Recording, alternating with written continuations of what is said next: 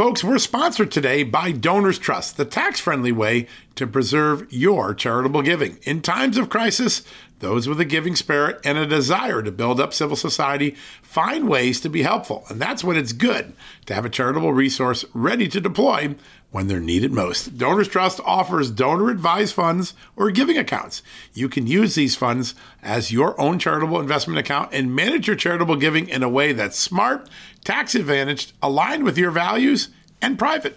Donors Trust clients are using their funds to support charities helping their local communities while also using their giving account to simultaneously support think tanks and liberty minded organizations that believe our constitutional rights shouldn't get lost in a time of emergency.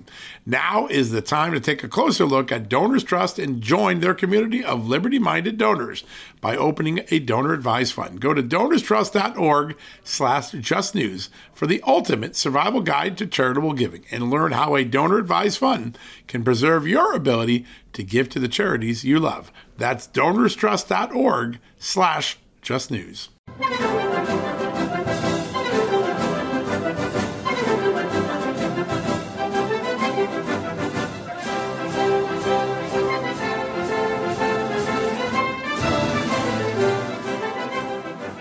Hello, ladies. Hello, gentlemen. This is the Victor Davis Hanson Show. We are recording on Sunday, March 13th in the year 2022. I'm Jack Fowler, the host, the star. The namesake is Victor Davis Hanson, who is the Martin and Illie Anderson Senior Fellow at the Hoover Institution. He is the Wayne and Marcia Buske Distinguished Fellow in History at Hillsdale College.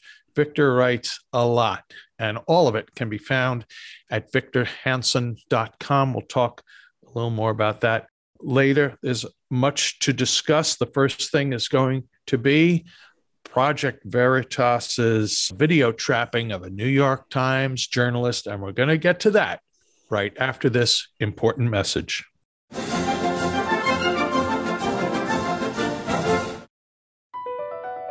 Across America, BP supports more than 275,000 jobs to keep energy flowing.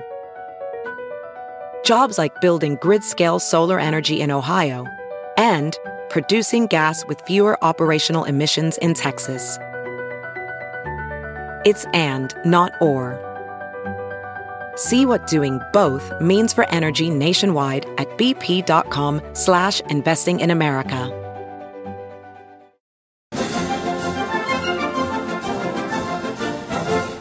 We're back with the Victor Davis Hanson show. So, Project Veritas, that is the conservative undertaking of videographer, video journalist, and his team, uh, James O'Keefe. And they pulled a sting on the New York Times uh, national security journalist, Matthew Rosenberg. He's a Pulitzer Prize winner. Yes, he is. Um, true, true. He, he's, he's also written a lot about January 6th and the 2020 and the attack on the US Capitol. So it's interesting, Victor, when he writes, he sings from the insurrection song sheet that the rest of the media seem to sing from. But he was caught on tape by Project Veritas belittling the media's over the top reporting about January 6th about claims of danger. Rosenberg said that the protest outside of the Capitol was an experience of quote unquote having fun. He mocked young New York Times reporters who were at the Capitol for being drama queens. And that was not what he called them. He didn't call them drama queens. He actually called them effing little dweebs and effing bitches. And, and he didn't say effing. He said the word, the real word that effing stands for. Victor, there is a plethora of ways to approach this Project Veritas expose of America's media, of the New York Times itself, of Rosenberg. Victor, effing have at it. Well, start off, no offense, but does this guy think he's Clark Gable using my generator? or I don't know? Is he Brad Pitt? I mean, come on, when you're approached by an attractive young woman that wants to hear about what you're doing at a bar and you're in the New York Washington nexus, and the conversation goes to things that are not usually of an interest in a bar. How many times, Jack, if you went into a New York bar today or tonight or tomorrow and you overheard conversations of a man and woman, they'd be talking about the January 6th riot.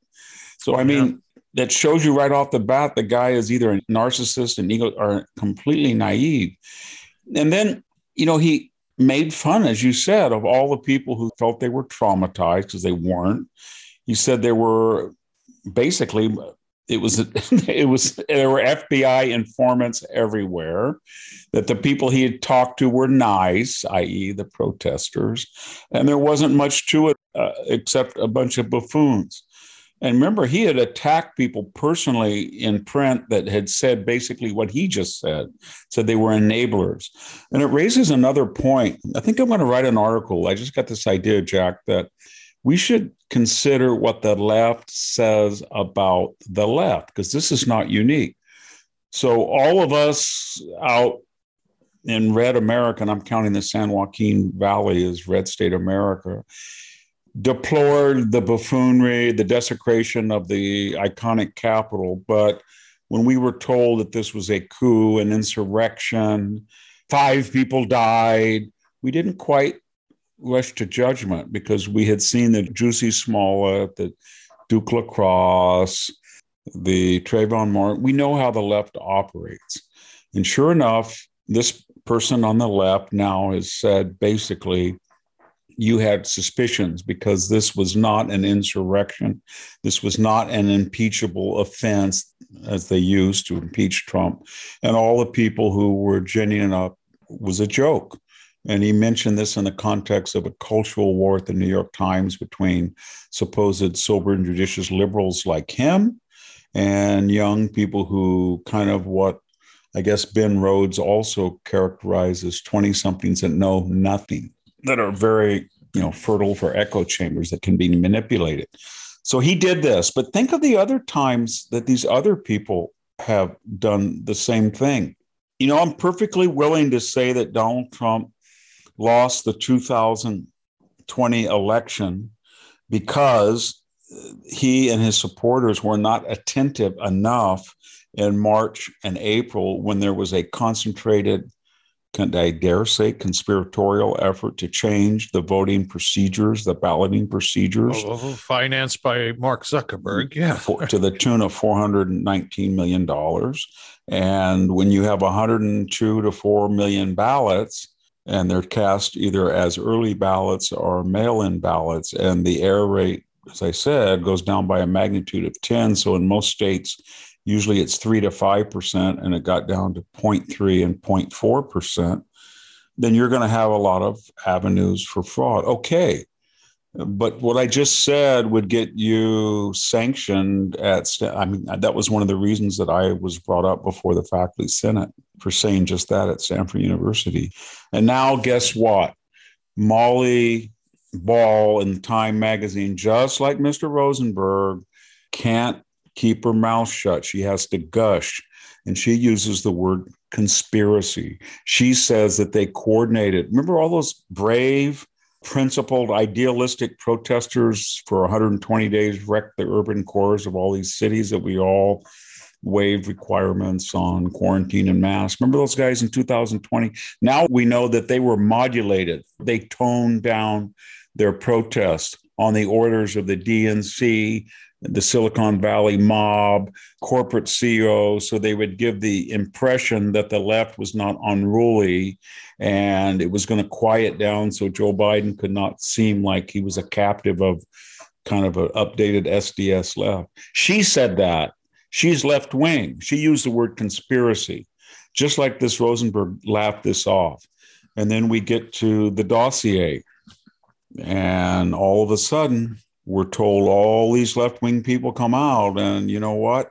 We learn about Mr. Sussman. We learn about Nadurm that these people, and even some of the techies from Georgia Tech, they are saying that they were upset or they felt put upon because they didn't feel comfortable going through the private communications of the president of the United States. And then when they did, they didn't feel that the one way subscription autopilot pings to the Trump tower server from some kind of advertising company working for Alphabet was proof of collusion. They said that.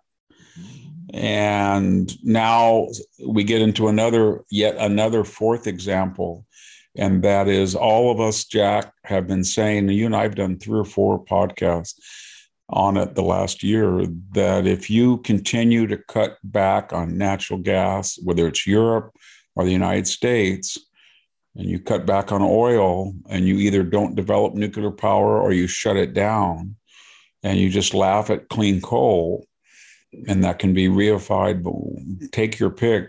Cancel ANWR cancel federal leases jawbone lending agencies and pension funds not to lend to frackers and drillers, tell frackers and drillers and Keystone Pipeline people your days are numbered. Do what you can to lower production by two million when it could have been raised by three. So it could have been a three to five million dollar difference. If you do all that, you're going to weaken the United States and you're going to send petro dollars and make Vladimir Putin rich. So everybody has said that. And then we said, you know what? NATO is a joke. Germany is deliberately suppressing that 2% contribution. So you say all that, and everybody said, oh, you're trying to destroy NATO, or you don't understand climate change. And in the end, I've been attacked in print like that. And now, what? guess what? Mr. Olaf Scholz, the new chancellor, fairly new chancellor of Germany, he gives a speech and he says, oh my God, we should have paid our 2%. Oh my God, we've got to rearm oh my God, we've been empowering Vladimir Putin. Oh my God, Schroeder and all this Gazprom connections between our elites. Oh my God, we've got to drill and frack. And it was like, okay, but can't you just one second say who's culpable for all that? And just say, I want to apologize to people in the United States who pointed this out to us and were called isolationist or pro Putin people or what why doesn't he call Donald Trump up and say, you know, Donald, I remember that conversation when you yelled at the ministers of NATO and you said, How can I fully get NATO on board and fully get it up to speed when you, Germans, when Germany is cutting deals with Putin, whom Americans in Germany are supposed to defend Germany against?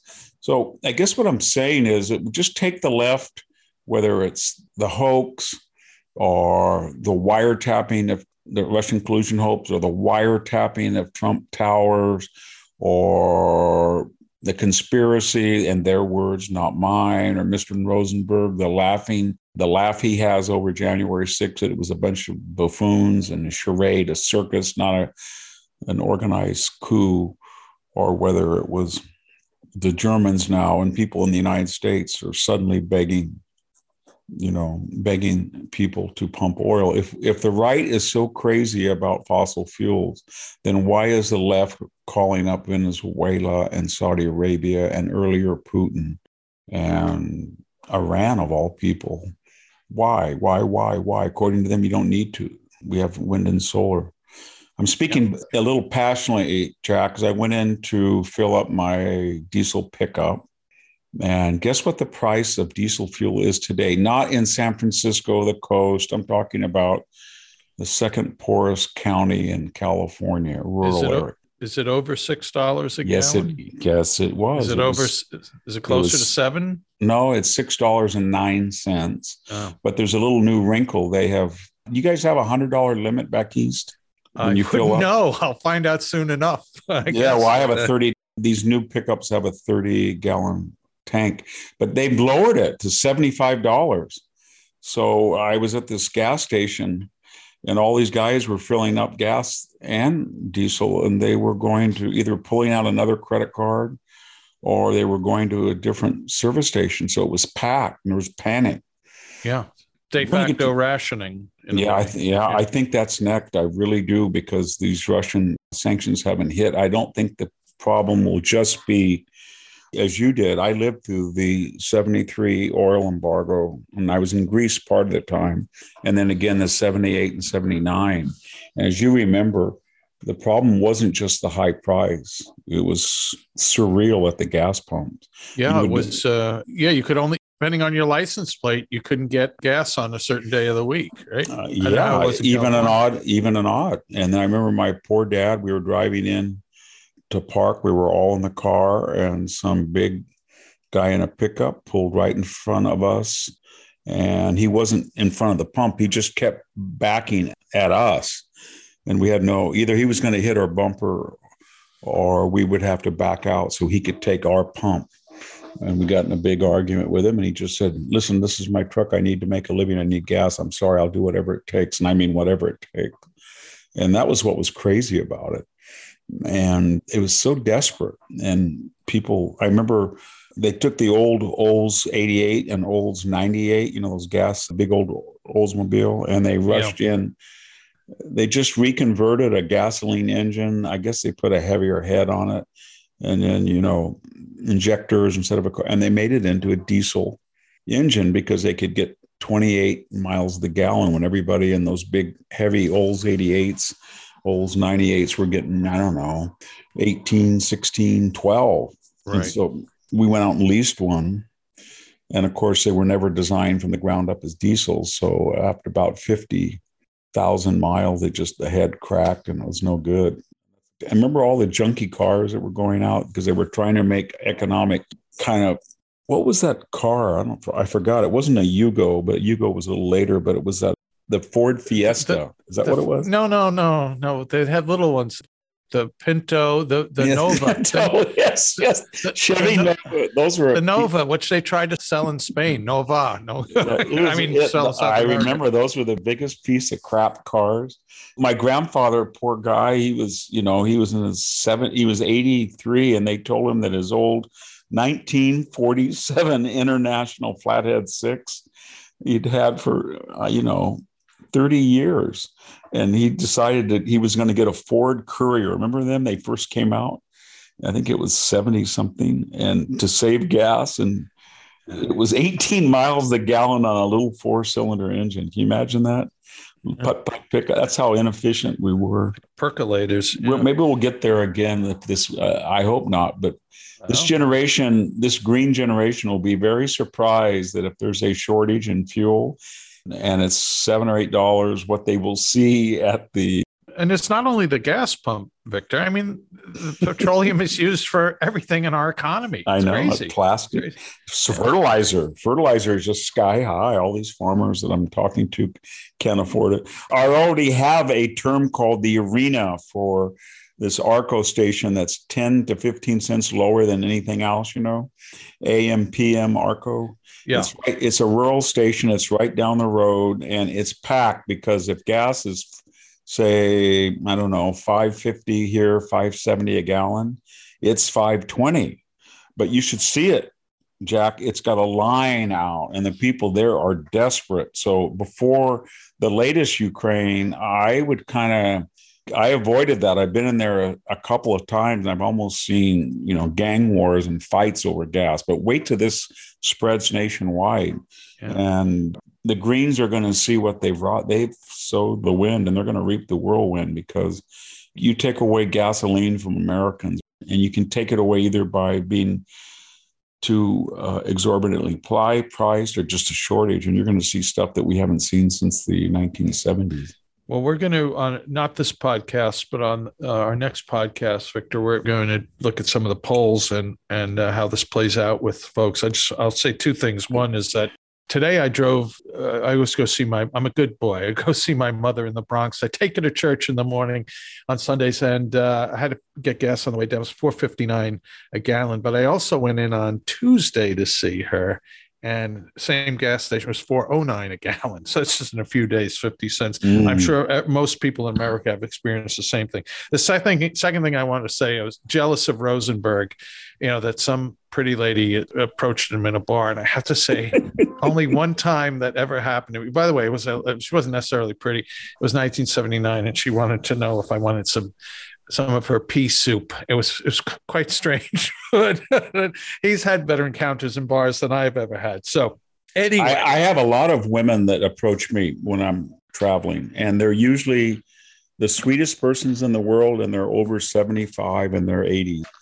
And I'm 68, so they're in my age group, but it's never sexual. It's always yeah. rem- reminiscent about our shared generation that is yeah. under assault, but they're, you, you, complete strangers. You're a rock star at the bingo hall. I know that. So, um, all right, Victor, let's move on. Item two that we're going to talk about on today's episode of the Victor Davis uh, Hanson show is has to do with Ron DeSantis. So, as we've heard and read and seen, the Florida legislature passed a bill. It was signed into law by DeSantis that, in part, precludes teaching toddlers about sodomy. The same left that proved in Virginia its obtuseness to what sorts of things are the rightful province of parents and not the province of public education ideologues. That same left has embarked on another attack, aided, of course, by their media fellow travelers of DeSantis. And he's not shied away from fighting back and calling them out for their the lies they have put out there that this bill somehow or other uh, claiming is a is an effort to trash gays. And uh, so we have DeSantis pushing back against that publicly. But then on top of that, the Disney Corporation, which is a big deal in Florida, I took a momentary break from its doing business with Red China and uh, genocidal Red China to uh, drop some virtue signaling on DeSantis, and he punched back at them. So, Victor, I'm seeing in this another DeSantis, I'll call it a victory, a political victory, and an, a thing that has enhanced his political stature, pushing back against the left. What's your take on how he's performed on this issue, uh, the left's salaciousness, Disney, have at it. Well, I think if he is going to be a rival to Donald Trump, originally, before we got even near the midterms and the beginning of the political cycle, the, the supporters of a DeSantis versus the supporters of a Trump candidacies would kind of be along the following fault lines. The supporters would say he's just as MAGA as Trump. He believes in revitalizing the industrial wasteland of America, the Rust Belt. He wants to close that border. He doesn't trust China. He wants symmetrical. He doesn't want trade and commerce with China. He wants an end to optional military engagements. He's a Jacksonian, etc. But they would say, but he doesn't tweet he's Ivy League, he's well educated, he doesn't bring the baggage, the personal baggage. He's never been in a wrestling ring. And so, and then the Trump people would say, well, he's colorless. He's too professional. He can't, he'll never be able to get a crowd of 60,000. So I think in part of that, to that tension, what he's doing now is he's going out toe to toe, whether it's on mask or quarantines or Ukraine or this surreal effort of the left to indoctrinate children on issues of private sexuality and transgenderism, all this in the very early year. And he's becoming kind of a Trumpian figure that he loves this and he's good at it. And we'll see whether it's effective in a political sense to rile up that base. And the key will be will he say things like Trump does that get embarrassed, or will he be just as tough as Trump, but he won't give tweet material stuff? And we'll see. As far as the issue, you know, it's very strange. Every time you meet a person who's married and has children, they're kind of, especially women, they are, are so gifted. They're able to balance all of that. I, gosh, I go to dinner with people and when they have two or three kids, I'm just amazed how well the so-called American mom functions. And then when I meet teachers, I'm, I'm, a teacher. My son is a teacher. My son-in-law is a teacher. My father farmed and taught. So I'm from a family of teachers, but I'm always underwhelmed. And the idea that we would somebody gets a BA in today's watered down curriculum and they go through that education therapeutic mill for a year and a half. It's all therapeutic and then we're going to turn over our children's futures from very aware, sober, and judicious parents and mothers and outsource that. So, these very sensitive training on sexuality, we're going to allow these people because they have a credential. It's just insane. They don't have a sterling education. And because the, something we haven't talked about Jack, this whole woke movement and equity grading has really destroyed the idea of meritocracy in education. So it's not hard to get what I'm getting at. It's not hard to get a pre teaching BA. It's not hard to get credential. And this idea that they're professionals that know better than parents is not, even if you believe that, it, it can't be verified anymore because the degrees are worthless, almost worthless. And you know, this is, I, I just wrote a long uh, article for the new criterion called Our Satyricon because there was a great novel written in 65, 68 AD by Petronius, a Roman noble who was, it's kind of a parody of Nero, but it's a brilliant novel. And we have about 100,000 words left of it. Now, I'd like to do, maybe I'll get Sammy to talk about it, link sometime. But the point I'm making is that is a very prominent theme, not just bisexuality or voyeurism or sadomasochism, but transgenderism.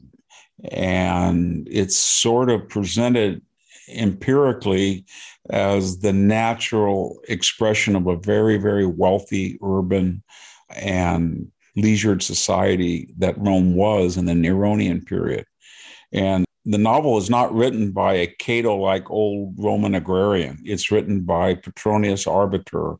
And he's probably the same Titus Niger Petronius who was a confidant of Nero himself and indulge in just the things he's writing about. So I think in all this discussion that we're having about the Florida law and everything, I do think people have to ask ourselves there is something called gender dysphoria. It's a biological condition, but it's much rarer than the number of people who have coming forward and saying they're suffering from it. It's a very dangerous thing to start to jump the gun and operate or give dangerous hormonal treatments to children when the percentage of the children who say that they are suffering from gender dysphoria is probably larger than medically is attested in the literature.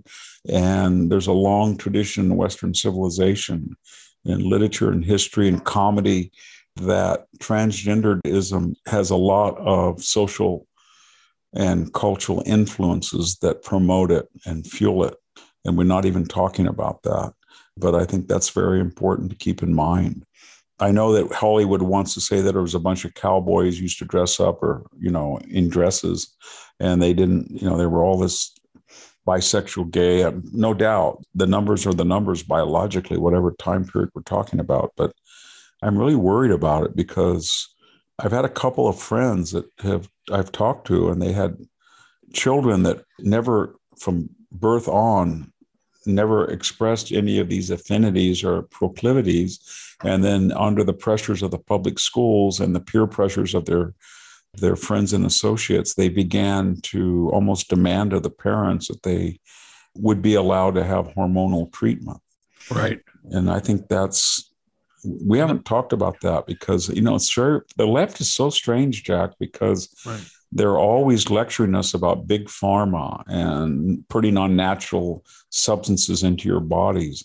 And then suddenly they get on a kick, some kind of leftist control kick, and whether it's vaccinations or it's very dangerous hormonal treatments, they just, you can't even talk to them about it. Well, for the longest time, Victor, there have been some studies about, you know, the birth control and its relation to breast cancer, but you dare not say it, you know, because there are certain sacred cows that just cannot, well, be pushed over, I guess. So, but uh, I agree. We should, uh, you know, at some point, my former colleague, our former colleague at National Review, Madeleine Kearns, has done tremendous work on this issue. She's pointed out in some cases that you find in some schools it becomes a craze all of a sudden, you know, 10% of the ninth grade girls want to become boys, etc. So, and on top of that, the rights of parents who are saying, wait a minute, this is my kid. I get to, they're cut off and they're even threatened legally. I, am I'm, I'm really worried. And I don't say this as some person who's claiming to be a biologist or neurobiologist or anything. I'm talking about a historian.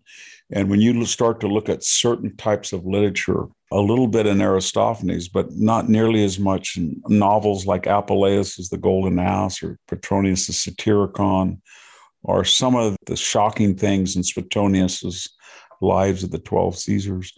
a lot of that gender transition back between male and female and sexuality is all predicated or described or located or constructed in a larger environment of wealthy, leisured, urban landscapes. And it's often of the elite classes. And yeah. it becomes almost a fad. And it's yeah. tied up with other things. In the ancient mind, I'm not claiming those are my views. In the ancient mind, it's claimed it's considered to be concomitant with, you know, feminization of the attack on masculinity or sexual ambiguity in the sense of bisexuality. And these are things we're not allowed to talk about. But I think if you have somebody in your family who's transgendering, I would be very careful to at least give them opportunity to read historical and cultural texts that suggest this is not new, but it was seen in the past as, I'm not going to say decadence, uh, uh, or luxus in Latin, but it has something to do with a rapid transition from a traditional society to a sophisticated urban affluent leisured society. I think that's what's happened in the united states in the last 50 years. Right.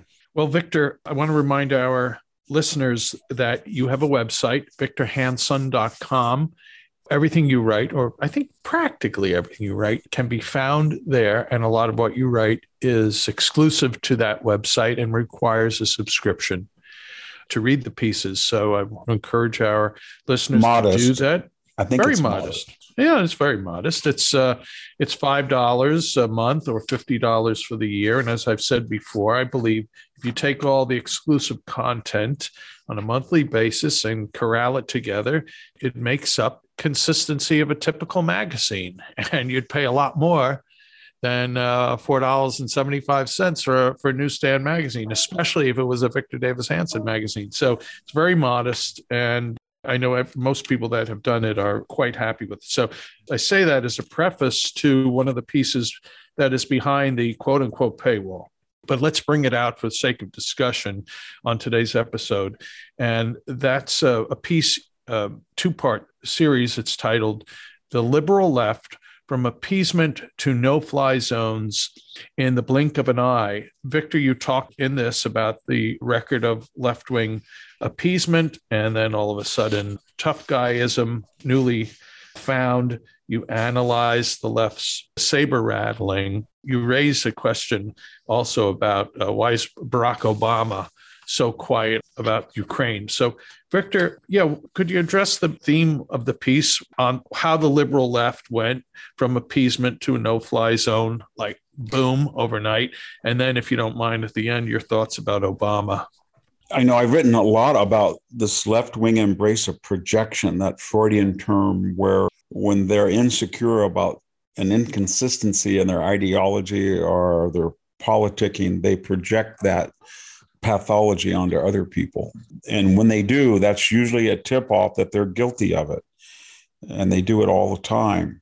And so I've been really um, interested in how they will come up with something and they'll say, these people are pro Putin, or these people, they'll come up with nothing, not actually. Uh, and they will say, these people are pro Putin, or these people have been appeasing. And I go back to a lot of articles I wrote early on, two or three years ago, and there was a classic shorter op-ed. You remember it, Jack, by Walter Russell Mead, basically, who was not a conservative, I don't think, and he pointed out that if you didn't know anything about Donald J. Trump and you didn't know anything about Barack Obama or Hillary Clinton or Joe, you would have thought the left was appeasing Putin right. on Ukraine. And he pointed out, and what he pointed out was that the record of Donald Trump vis a vis Russia and Ukraine is pretty clear. He did not take down sanctions against oligarchs, he increased them. He opened the spigots of oil and crashed the world price. Some of it was COVID, but he helped do that. That robbed Putin of income and it made Europe, that's dependent on fossil fuels, a lot, gave them a lot more leeway. Obama just wouldn't sell uh, Javelin. That was the irony of the whole Vindman indictment and that first impeachment when he got on there and said this phone call and they they suspended and, and a few I thought on kind of impotently, but nonetheless, a few Republican inquisitors said, but Trump sent them 500 javelins and Biden sent them blankets. Come on. And nobody really picked up on that. But Trump did that. He delayed it for a few weeks, but he sent them offensive weapons. He killed those mercenaries. I, at the time, I think Secretary Pompeo said there was 200 killed in Syria.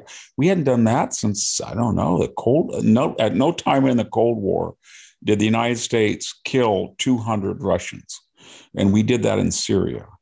We got out of the intermediate missile deal, the treaty, and it was very unfavorable and Putin was cheating, and nobody in Obama's administration dared to do that. He did that without a blink of a. He just did it. You know, and they all say, well, he undermined NATO. He said this, he said that. Well, yeah, because that's the art of the deal way of talking that he does. And it's often misinterpreted. But he talks loud and brash, and then he offers a concrete proposal when he disarms people. So he said to NATO, I don't know why we're doing this, and I don't know why we're defending NATO. And oh, by the way, I think you better up your arms. It's going to get hairy and dangerous. And they did by 100 million. And he increased our defense budget probably by 80 to 90 million dollars, a billion dollars. I should say billion. So what I'm getting at is how in the world would anybody say that Donald Trump had appeased Putin. Unless you would believe, Jack, and I think I, I put it in these terms before, Putin sits in the Kremlin with his advisor and say, wow, I'm glad Trump gave him those javelins. It was about time. Wow. Ah, we were just taking him on that missile deal. I'm so glad he got out of it. It was embarrassing. Wow. I feel a lot safer now that the United States and NATO have increased their respective budgets in aggregate by $200 billion. This is great. And then you contrast all that with Obama and my gosh, the hot mic and Seoul. And again, what was forgotten about that hot mic was that the quid pro quos were fulfilled. Putin did behave during the election as Obama requested him. Obama did dismantle missile defense. And Putin did then go into Crimea and Ukraine after he postponed it. And Obama did nothing. He didn't do anything about either invasion of eastern Ukraine or Crimea. And then when you add into that, that you know, Jack, the Russians hadn't been in the Middle East since 1974, almost 40 years. And what did he do? He invited them in. Kerry did. You remember that about the WMD in Syria? We're going to have the, the Russians come in because he was afraid to enforce his own red lines. He didn't want to bomb any Assad installation because he had in a moment of his own braggadocio, had said that, you know, this is a red line. If we see stuff moving around, then that's it for me. And then they did exactly that. And then he wanted the Russians to come in and save him. And they're still there, but they hadn't been there before.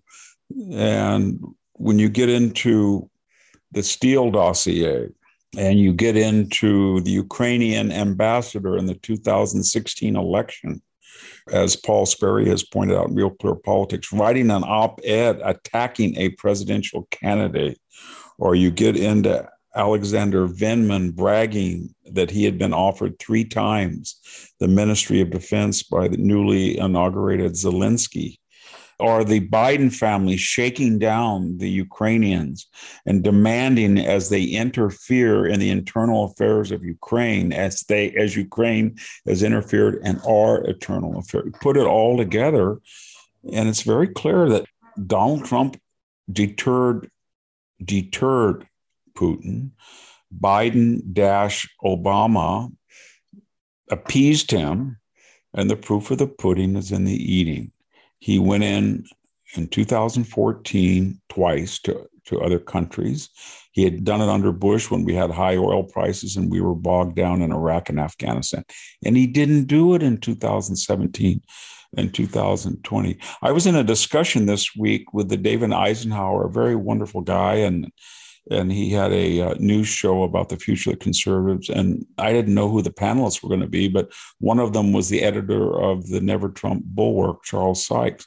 And he kind of introduced to the discussion in a very heated way what I just said is ridiculous. In other words, he said, well, the reason that Putin didn't invade in the Trump tenure was because Trump gave him everything. And John Bolton said that Trump wanted to get out of NATO. Well, you know, it was John Bolton said, and Trump said, and Trump did this, but it was no no discussion about what actually happened. What actually happened.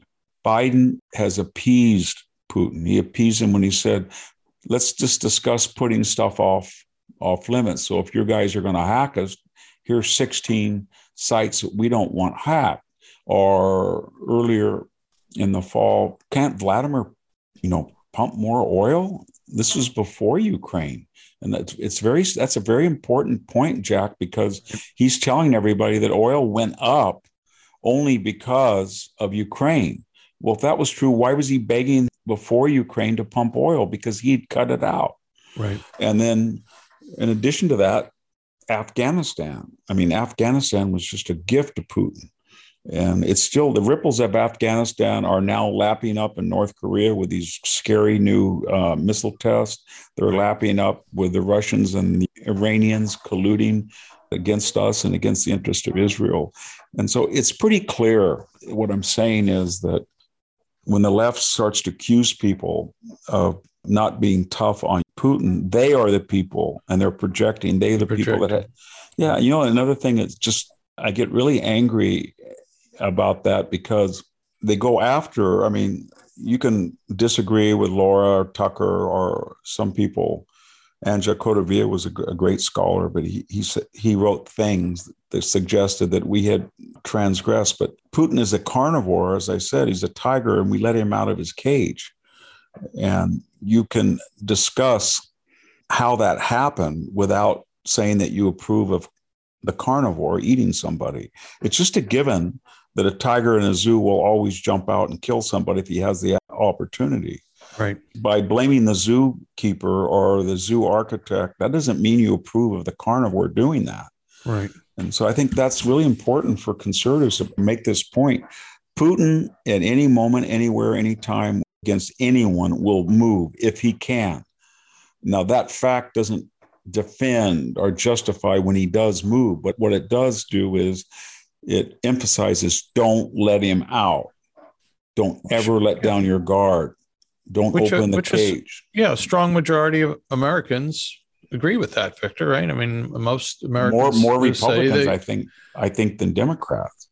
But also, I mean, a majority of Americans believe that if Donald Trump was president, none of this would have happened. You know, so it matters who's, you know, that's, that's an astounding thing to say too, Jack. Because when you looked at that poll, you have to contextualize that the media hates Trump, and the media had been feeding Americans just the opposite that Trump loved Putin, that he was, I think, as John Brennan said, he was a Russian asset, or James Clapper uh, up and the Russian asset. Brennan called him treasonous. They've been hearing that for three years, and yet they still thought Trump, despite all that propaganda, the collusion, the impeachment, they still thought Trump was tougher on Putin than was Biden.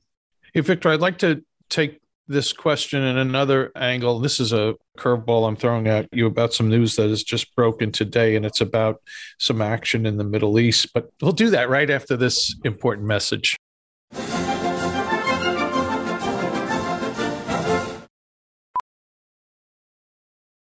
As a professional welder, Shayna Ford uses Forge FX to practice over and over, which helps her improve her skills. The more muscle memory that you have, the smoother your weld is. Learn more at meta.com slash metaverse impact. As you write your life story, you're far from finished. Are you looking to close the book on your job? Maybe turn a page in your career? Be continued at the Georgetown University School of Continuing Studies. Our professional master's degrees and certificates are designed to meet you where you are and take you where you want to go. At Georgetown SCS, the learning never stops, and neither do you. Write your next chapter. Be continued at scs.georgetown.edu slash podcast.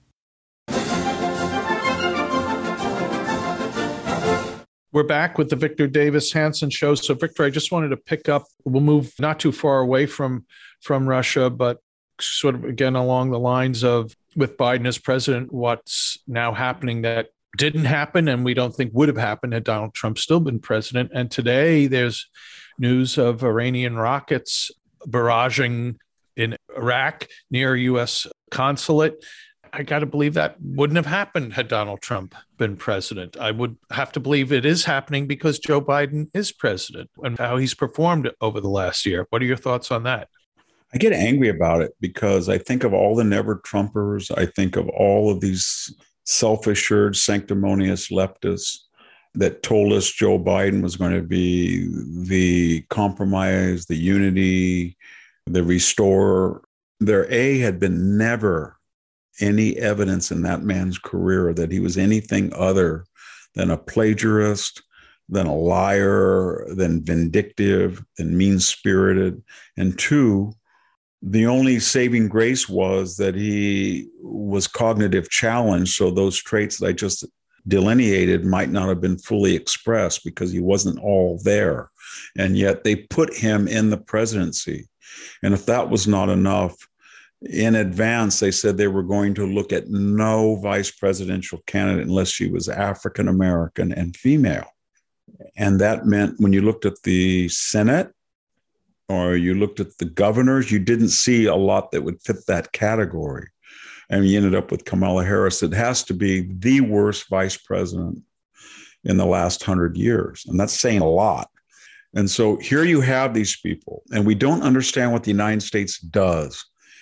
I mentioned the tiger before, but we are on a tiger. It's called the China tiger, the radical Islam tiger, the Russian tiger, the Iranian tiger, the North Korean tiger, and you sit on it and you control it. You don't get rid of those people because human nature being what is, there's always going to be manifestations of evil and autocracy and dictatorship and killing and violence. But what the United States does, and to the lesser extent, its allies in Japan, Australia, South Korea, the EU, NATO, etc., Canada, it rides that tiger and it keeps it in certain parameters.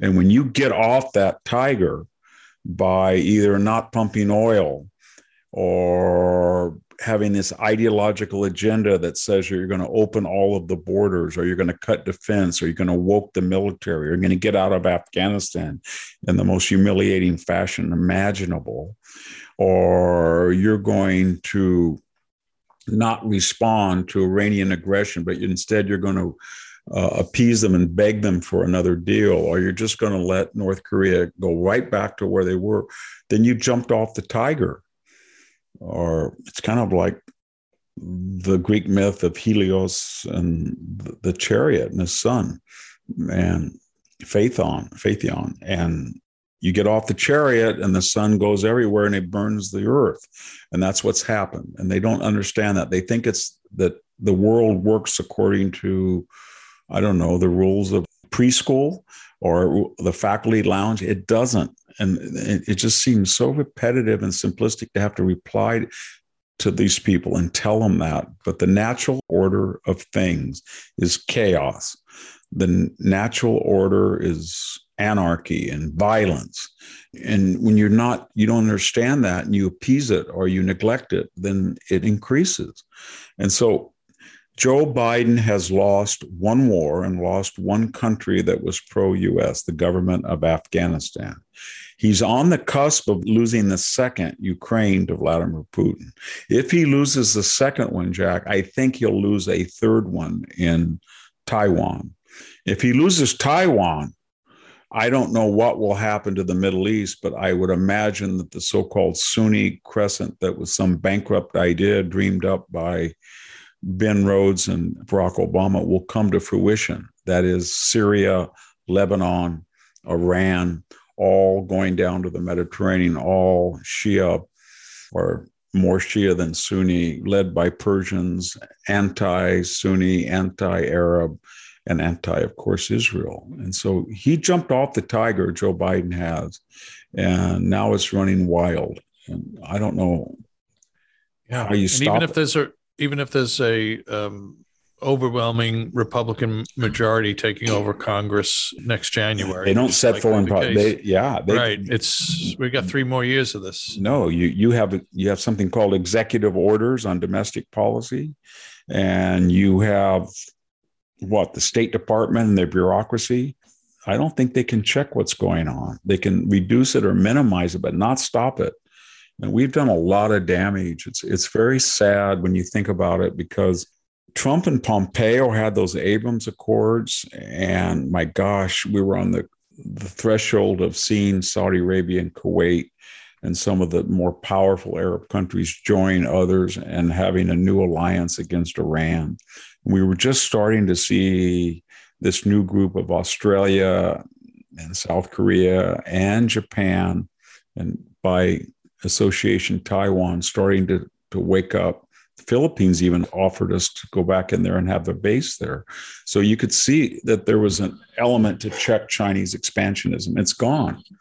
It's gone, gone, gone. And then all these experts that told us that they, in their great erudition and their vast scholarship, could tell us chapter and verse about Donald Trump's inability and the world was mm-hmm. chaotic. They're silent. They say nothing now. They don't even talk about it. I don't know where they are. Where's John Bolton right now? Why oh, isn't John Bolton? What isn't just attacking Trump the other day? Yeah, about NATO of all things. Yeah, yeah. I'm thinking, wow, the German chancellor just said exactly what Donald Trump said in that famous video, remember across the table when he said, I'm sorry, I'm going to interrupt. I want you to tell this is unsustainable. The German, Germany, your biggest country in NATO, cannot cut a deal on this Nord Stream 2 pipeline and enrich Putin and ask Americans to protect them from, we're not going to do it. That's exactly what the, the German chancellor admitted now. Right. Yeah, we can't do it anymore. It's wrong. And what is that occasion, Bolton comes out and says this is an occasion, an opportunity, a moment to attack Trump because supposedly he said at one point he didn't want to be in NATO anymore. You know what I mean? That's like a guy saying, you know what? The guy that uh, fixes my car took too long. I don't want that guy anymore, but he does go back to him. I mean, rhetoric, rhetoric, rhetoric. And again, it's back to that old question don't look at achievement, just look at, at rhetoric. And so I don't know what John, why would he do that? And why doesn't he come out now and say, you know what, here is a 10 point plan that we need to adopt as an old foreign policy hand. And this is what's wrong with Biden. But they hate Trump so much. They despise him so much that they would rather they would rather lose and they would rather see things go to hell with a non-Trump person. And it's really yeah. scary. Yeah. It really is. And I think the greatest zealots that are willing to do that are people that used to be conservatives. I just, you know, every once in a while I'll go look at the dispatch or I'll go the, the, to the bulwark and I'll see things that are written and I cannot believe it because what they're basic, the subtext of them is everything you heard me write, everything you I said on TV, whether it's abortion or whether it's the border or whether it's strong national defense or whether it's suspicion of China or whether it's the melting pot rather than the salad bowl or whether it's suspicion of identity politics. Just forget all that. I never meant it because this guy who represents that whole agenda, I hate so much that I'm willing to cast all of that prior advocacy and accept this whole left wing agenda that was antithetical to everything I tried to persuade you to believe. And it's just mind boggling. Victor, I have to think envy, which is at the base of many sins and failings, is the essence of how folks with at the bulwark or they had a there was a conference two weeks ago it was called from first principles the, you know it's the bill kristol bulwarky kind of yes, offset yeah. to cpac by the way there's a great very well written analysis of that conference by a guy named declan leary it's been published in the american conservative but yeah you can't help but think the bill kristol looks at donald trump and says uh, i'm the smart guy you know, why is the loudmouth the leader of the free? Well, uh, in this conversation that I had with David Eisenhower, I think it'll be online. Mr. Sykes, the editor of the Bulwark, at one point uh, I was asked, What's the future of the Republican Party? And I said, We're not going to go back to Romneyism. It's not going it didn't work. We were very successful at the local and state and regional level, but we weren't very successful at the national level of electing presidents that were conservative or electing anybody. And I said, I think the party is now open to people of all different races and ethnic backgrounds that have a shared class suspicion of the bicoastal elite. And this is exciting because Mexican American people, Black people, poor white people, they all on these issues of the border or energy or transgenders in the schools, they all are getting to be on the same page. And it's ecumenical. And so when you hear these never Trumpers say, oh, he's racist, he's racist, but if he's so racist, why are half the Hispanics after his tenure ready to vote for a Republican? He's done more for the Republican Party with Hispanics than anybody. And they used to just dote over George W. Bush because he got, I think, 40% in 2004 of the Hispanic vote in Texas. So I don't understand it. It's insane. I remember Mr. Sykes at one time said, when I said, and, and it's no longer, people don't listen to that elite anymore. And he said, that's the problem. They don't or something to that effect. I'll have to wait to the the thing. But so I think you're right. A lot of these people, like Bill Kristol, feel that they were a meritocratic or they inherited certain privileges from their social milieu or their parents, or they were just resume people.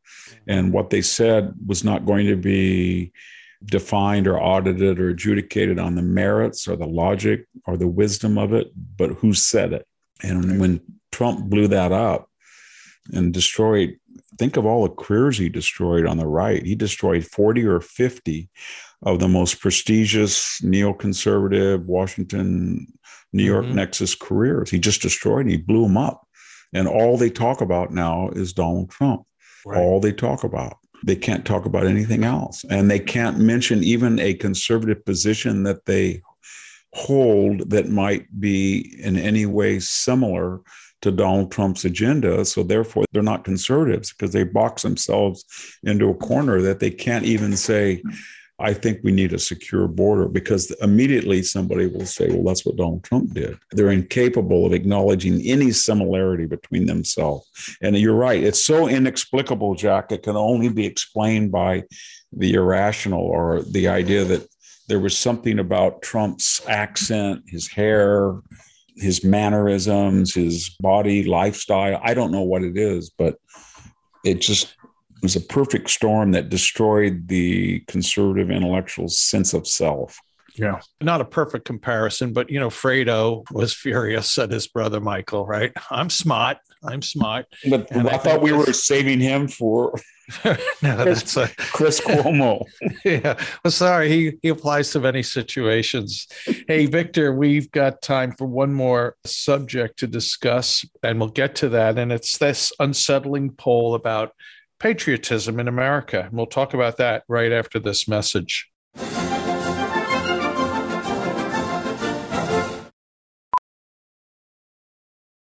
Professional welder Shayna Ford used VR training developed by ForgeFX to hone her skills as a welder. The more time that you spend practicing it, that's what separates a good welder from a great welder. VR training can help students like Shayna repeatedly practice specific skills. Virtual reality definitely helps because the more muscle memory that you have, the smoother your weld is.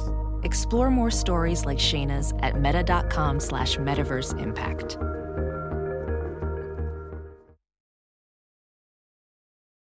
Look around. You can find cars like these on AutoTrader, like that car riding your tail. Or if you're tailgating right now, all those cars doubling as kitchens and living rooms are on AutoTrader too. Are you working out and listening to this ad at the same time? Well, multitasking pro, cars like the ones in the gym parking lot are for sale on AutoTrader. New cars, used cars, electric cars, maybe even flying cars. Okay, no flying cars, but as soon as they get invented, they'll be on AutoTrader. Just you wait. AutoTrader. We're back with the Victor Davis Hanson Show. We're recording on Sunday, March 13th, a few days before the Ides. So there's a, a Quinnipiac poll that came out a week ago. It's gotten some some, it's probably a lot of attention, lots of questions about Biden's competence, etc. Much of the questioning in this particular poll had to do with Ukraine, but there was one question, Victor, and here it is. It says, if you were in the same position as Ukrainians are now, do you think that you would stay and fight or leave the country? So here's some of the breakdowns of this response to that question. In the total, 55% of adults said they would stay and fight. 38% of Americans say they would leave the country. Republicans stay and fight 68 25. Democrats 40 52 means a majority of Democrats would split. Independents were 57% stay and fight. Men 70 versus women 40 to stay. I have a, a, thought about women and the elderly on this. I'll get to it before we ask your overall thoughts. As any number of other people have commenting on this survey have pointed out, Victor, one of the things that have jumped out is the age bracket answers. So, from the ages of 18 to 34, the respondents 45% said they'd stay and fight, 48% said they would leave the country. Breakdown by race whites, 57% stay, 35 leave. Hispanics, 61% stay, 33% leave. Blacks, this is pretty shocking here. Only 38% stay and fight, 59% leave as a buffer to everything. Military households, 68% would stay and fight, 27% leave. Victor, I think on the leave side, you know, you have to factor in my blessed 88 year old mother, she was asked this question. I hope she'd answer, I'd leave.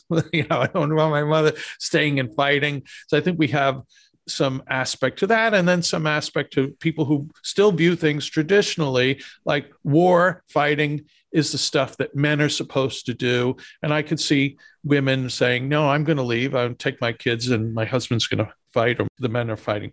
I'm sorry if that's too Cro Magnon a way of looking at things, but there's still a lot of that sentiment left in America. So, Victor, all in all, the total 55%, I was kind of like, whoa, the youthful numbers discouraging. Some of the racial breakdown numbers also discouraging. You may not be discouraged. You may think this is realistic amongst, you know, you know, applicable across generations. Victor, what are your thoughts about the response to this question? Well, it, it confirmed what I think we all knew that the left is sort of a postmodern left. They really, I'll put it this way, let me just stop people fight for things they like and praise, and they fight against things they don't. So let me ask you a question. If you would rephrase that question to the Democrats and the left, if there were a lot of MAGA people and they were taking over your country, would you stay and fight them or leave? What do you think mm-hmm. they'd say? I think they'd say 90% they'd fight them. Yeah. So I don't think it's just that they're cowardly. I think that they feel that their chief threat right now is the Trump MAGA people. They hate them. That's what they're told. And so I think if you ask them, would you stay and fight Donald Trump or would you stay and fight if Putin came over? They would rather fight Donald Trump. That's the one thing. Because that's what they've been told, Jack. All the propaganda is how horrible the deplorables and the chumps and the dregs are. We've heard more horrible things about the MAGA people on January 6th than we have the, the Russians or anybody. So that's number one. And number two, you have to have a positive view of the country. And if you don't believe we were created in 1776, it's just another construct, and 1619 is just as good from Nicole Hannah-Jones, a person, remember, who's our national iconic expert on dating and doesn't know when the Civil War, which is about the most iconic war, race, freedom, foundational themes you can have in American history. She thought it started in 1865. And that was not just something she said, she wrote it out in a tweet.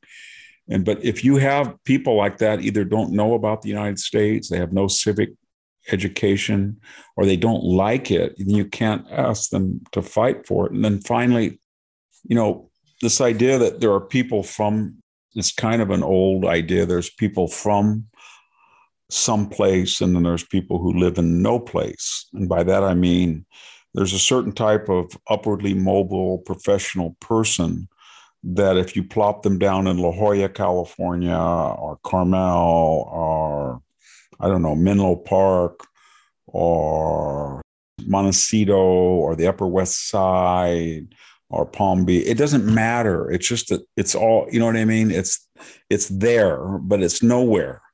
They have no region. They don't. They they don't have any. They move to a house. They expand it. They expect to be there four or five years. They have no interest who lived there before them, why the other person left. They don't really get to know their neighbors.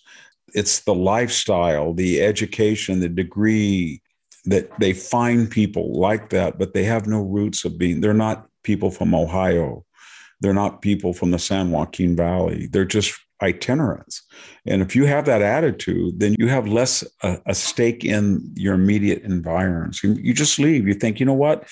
if somebody comes in here like they did in Ukraine, I'm out of here, and there's going to be a place somewhere in the United States that I can find, or I'll go to Europe. It doesn't really matter because I don't believe in a unique United States. Where I think you ask a lot of the people that I grew up here with, their neighbors, they would say, if any SOB comes into our town, we're going to, that's it.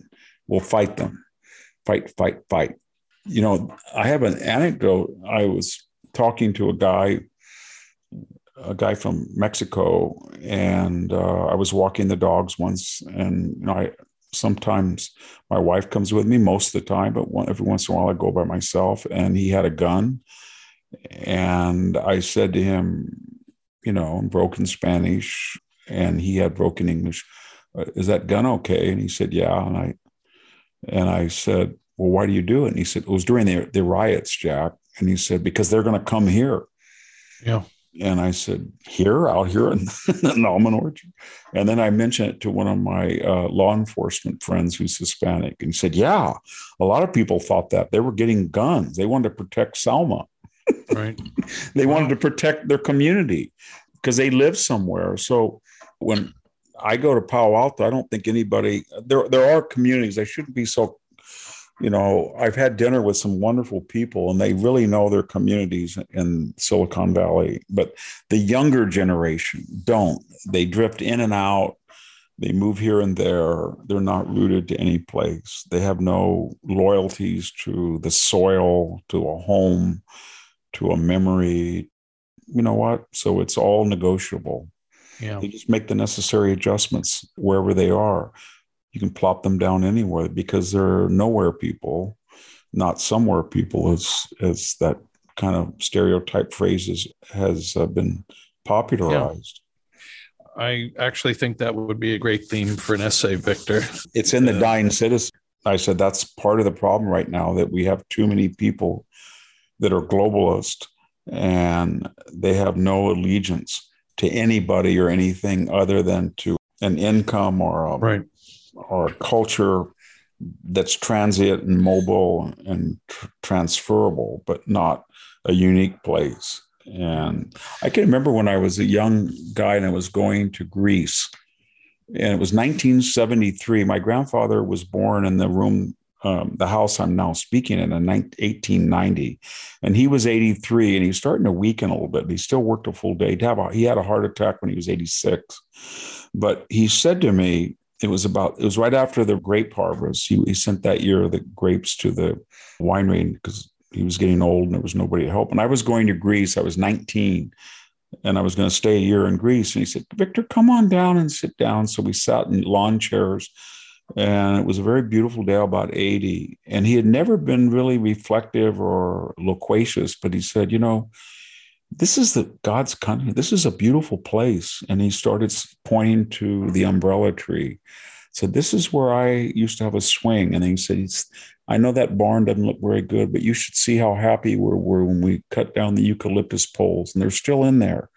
And he started to describe it all and how lucky he was when he heard stories of, you know, bleeding Kansas and the Missouri mess before the Civil War and how his grandfather had come out of the Civil War and his grandmother, and that had kind of brought them here in 1871, 72. But he felt so thankful. And it was, he was trying to tell me about the weather and how unique it was and how beautiful everything was. And he showed me, you know, he pointed to the house. And this was all a prelude to, I know you're going to go to that Athens and I know you study the Greeks and all. I think, I think that's wonderful, but do come back. Don't just go, go over there because you'll meet a lot of really sophisticated and you'll have a wonderful life, but you'll miss something. You've got to come back. You know, if you don't want to live here, that's fine, but you got to come back. You got to keep this. And it was, uh, yeah. I think, I think it was a kind of a sense he was going to die pretty soon, but he wanted to be sure and then when I got back, I saw him. He said, You're back. You didn't spend all summer in Europe. I said, No, I didn't. I wanted to come home. And then he said, Come out and help me. And I we had this old torn up vineyard. We called it the Sand Hill.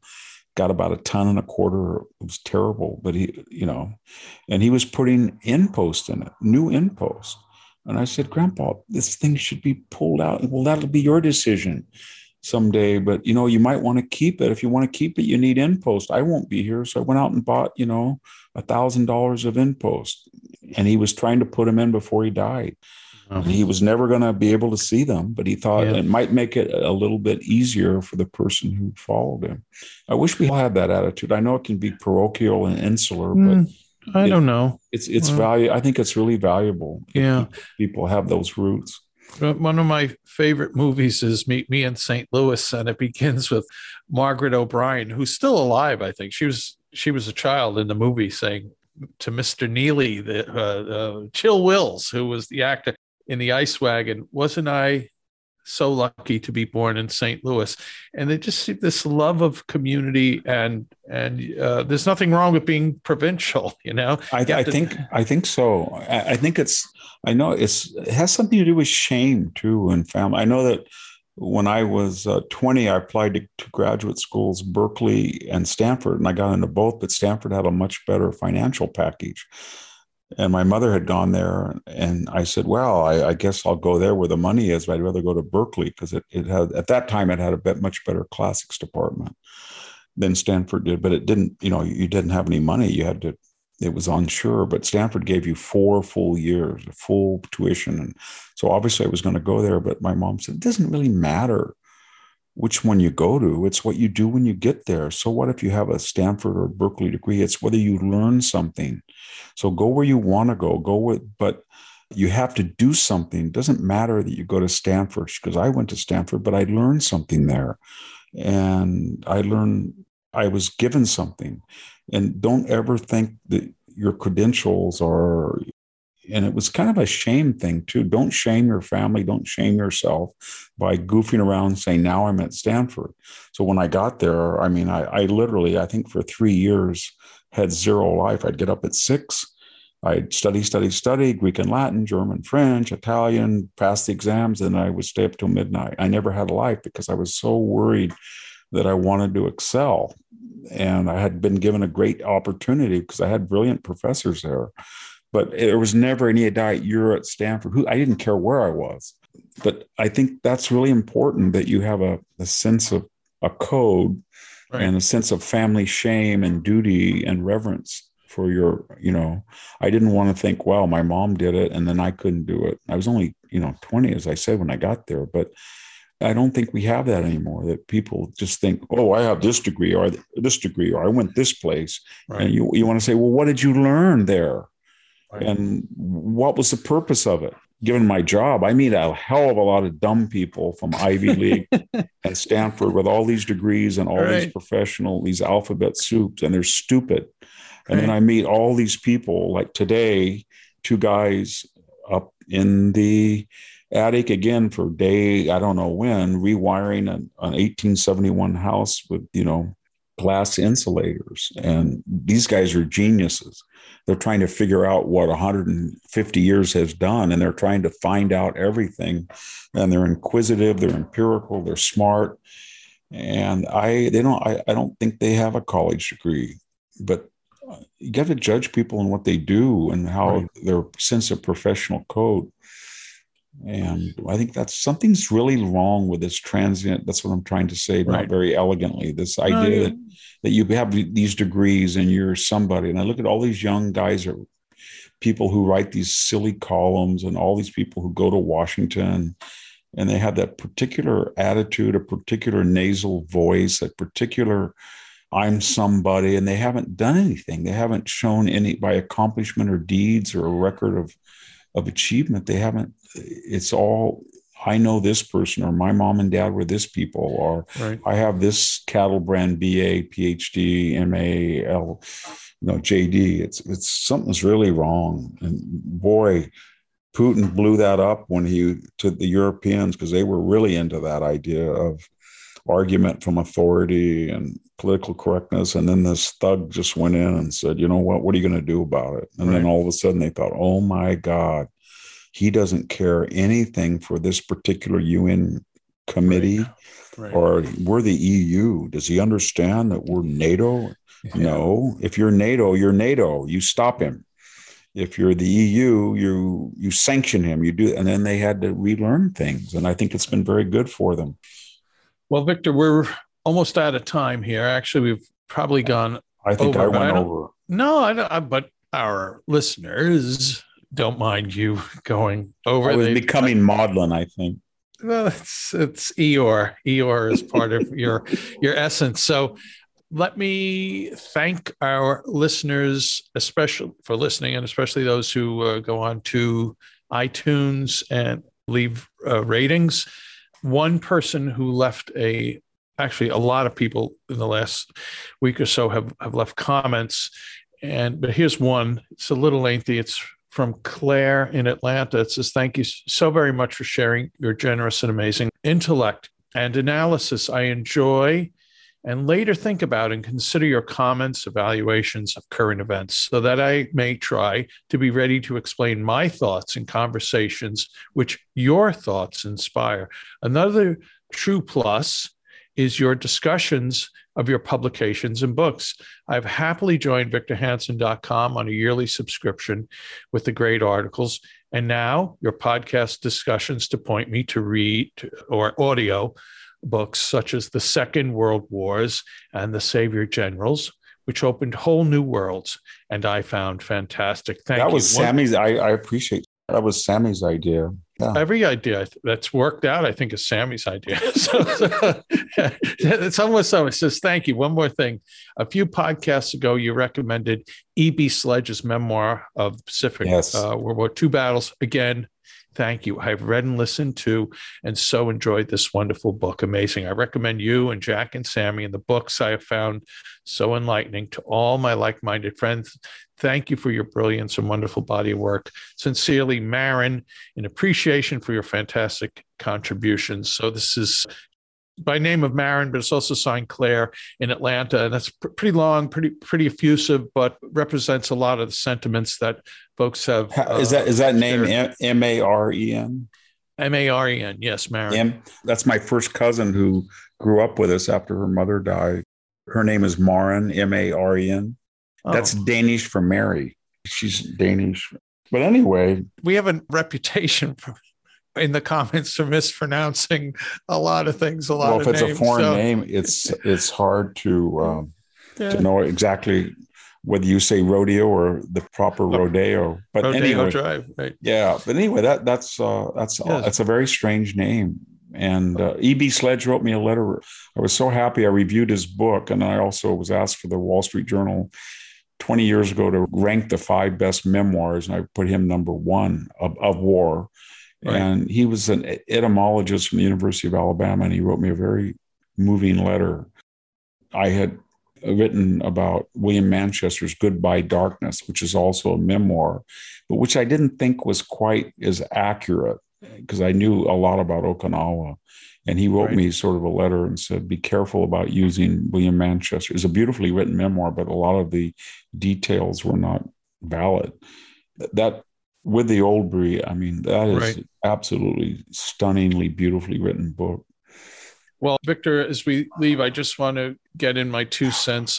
If you're interested in what I, poor Jack Fowler, do, visit centerforcivilsociety.com. We care about localism and strengthening civil society. We were just talking about so uh, centerforcivilsociety.com and also I write a weekly email newsletter. It's free. It's called Civil Thoughts. You can sign up for it at civilthoughts.com. Thanks to those of you who do. Please again consider subscribing to victorhanson.com.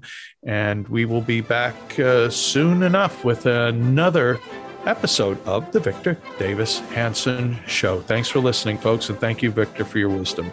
Thank you. Thank you, everyone, for listening.